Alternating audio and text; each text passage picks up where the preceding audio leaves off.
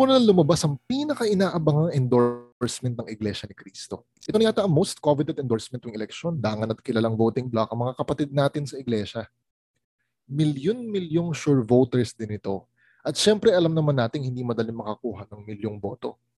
I mean, not that lahat tayo tumakbo na sa eleksyon, di ba? Kalalabas lang din ang kamakailan ng latest at pinakahuling survey ng Pulse Asia bago mag-eleksyon Good news sa mga ka-BBM at ka-DDS natin, 56% si Marcos. Habang nangungulelat sa number 2, si Lenlen, 23%. Para sa mga kakampings, ang pinaka-satisfying na lang siguro dito sa results, yung pagbulusok ni Isko Moreno mula sa third place patungong fourth place. Nagpa-presscon pa kasi, ayan tuloy.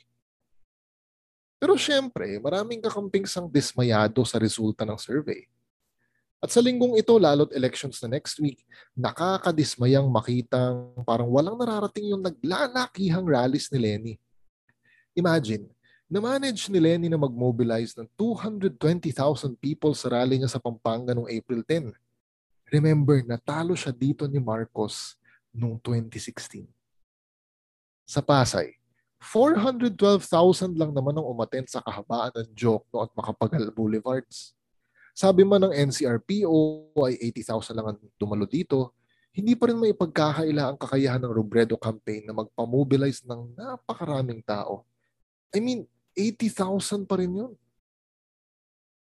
Sa totoo lang, huli ko nakita ang ganitong kapasidad ng taong mag-mobilize sa sarili nila noong 2016, nung tumakbo si Duterte.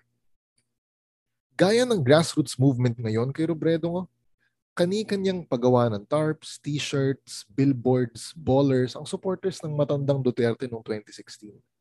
Kay Robredo ngayon, kani-kanyang house-to-house, mural painting, palugaw at kung ano-ano pang gimmicks. Almost everything grassroots. People initiated. Di may pagkakailang totoong grassroots movement na ngayon nangyayari. Tao sa tao, puso sa puso So kung gano'n na ka-massive at intense at rooted ng kampanya ni Lenny, anyari sa survey? Ako bilang isang hamak na philosopher, ayokong i-doubt ang survey ora-orada dahil lang hindi ito akma sa mga paniniwala ko. Kasi kung ganito ako, anong kinaiba ko sa mga Marcos apologists na agad-agad naniniwala sa fake news, sa Taliano Gold dahil lang sang ayon yun sa paniniwala nila? Anong pinagkaiba ko sa flat earthers at anti-vaxxers na hanggang ngayon naniniwalang si Donald Trump pa rin ang presidente ng Amerika at buhay pa si JFK. May credibility ang sciences at kabilang dito ang credibility ng surveys. Marami na rin namang social scientists ang nagkukumahog na i-analyze ang survey na ito. May naririnig na rin ako mga limitasyon nito na kesyong malaking bahagi daw ng ilang socio-economic classes yung underrepresented, etc. etc. Pero iiwan ko na sa kanila yon hindi ako expert dyan. Well, palibhasa walang method sa philosophy. So granted, may credibility ang survey sa kabila ng mga limitasyon nito. Anong ibig sabihin nito? Overwhelming majority or at least napakarami pa ring Pilipino ang most likely boboto sa eleksyon para kay Bongbong Marcos.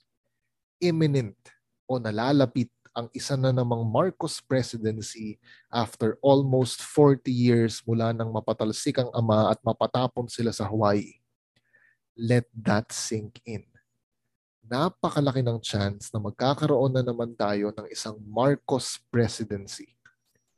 So I think tama lang na tanungin ano, lalo na para sa mga kakampings at sa mga umaasa na history will never be repeated again. Nagsasayang lang ba tayo ng oras para kay Lenny? Masasayang lang ba ang boto ko kay Lenlen? Uunahan ko na kayo. Oo. Napakataas ng chance na masayang lang ang lahat. Pero, uunahan ko na rin kayo. Kahit masasayang lang ang lahat, hindi yun sapat na dahilan para sumuko. May isang lumang adage na ginamit ang philosopher na si Alain Badiou. All that is true is rare and difficult. Lahat ng totoo ay bihira at pinaghihirapan. Lahat ng totoo ay bihira at pinaghihirapan. Para kay Badiou, ganito mailalarawan ng truth. Ano mang uri ito? Bibihira ang truth. Kaya naman ubod ng hirap makatagpo ng true love, hindi ba? Kasi nga yung nagpapatotoo sa kanya ay yung fact na bibihira siya. Ilan lang naman ang successful couples na kilala natin. Yung through thick and thin, eh, nababata nila lahat ng hirap para lang sa isa't isa. At hindi pa nga kasama dito yung mga nagsasama na lang for the sake of their children, o basta pinagtitiisan na lang yung isa't isa, or mahal magpa-anal. Ang true love, kaya siya true, ay yung nagpapatuloy na umibig sa kabila ng lahat ng pagsubok. Kumbaga, hindi nawawala yung spark. At sa totoo lang, sa dami ng options mo ngayon, mas lalo yatang mahirap mag-sustain ng true love. Pag heartbroken ka, halimbawa, isang download lang ng app, dating ka na agad. I mean, not speaking from personal experience. Lately nga, bigla na naman lumabas ang ad ng Facebook dating sa akin. Nevertheless, kaya rin naman bihira ang totoo. Mahirap kasi itong marating at pangalagaan. Halimbawa na lamang ang totoong identity natin bilang mga Pilipino or ang pagka-Pilipino mismo. Matapos ang 300 years ng Spanish colonization, saka lang natin na-realize na, teka, pare-pareho tayo ng karanasan bakit hindi kaya tayo mag-aklas laban sa Espanya? At doon na nagsimula ang katotohanan na, uy, may pagka-Pilipino. May Pilipino at may Pilipinas. Tatlong daang taon ang kinailangan para marating natin yung ganong realization, yung ganong katotohanan.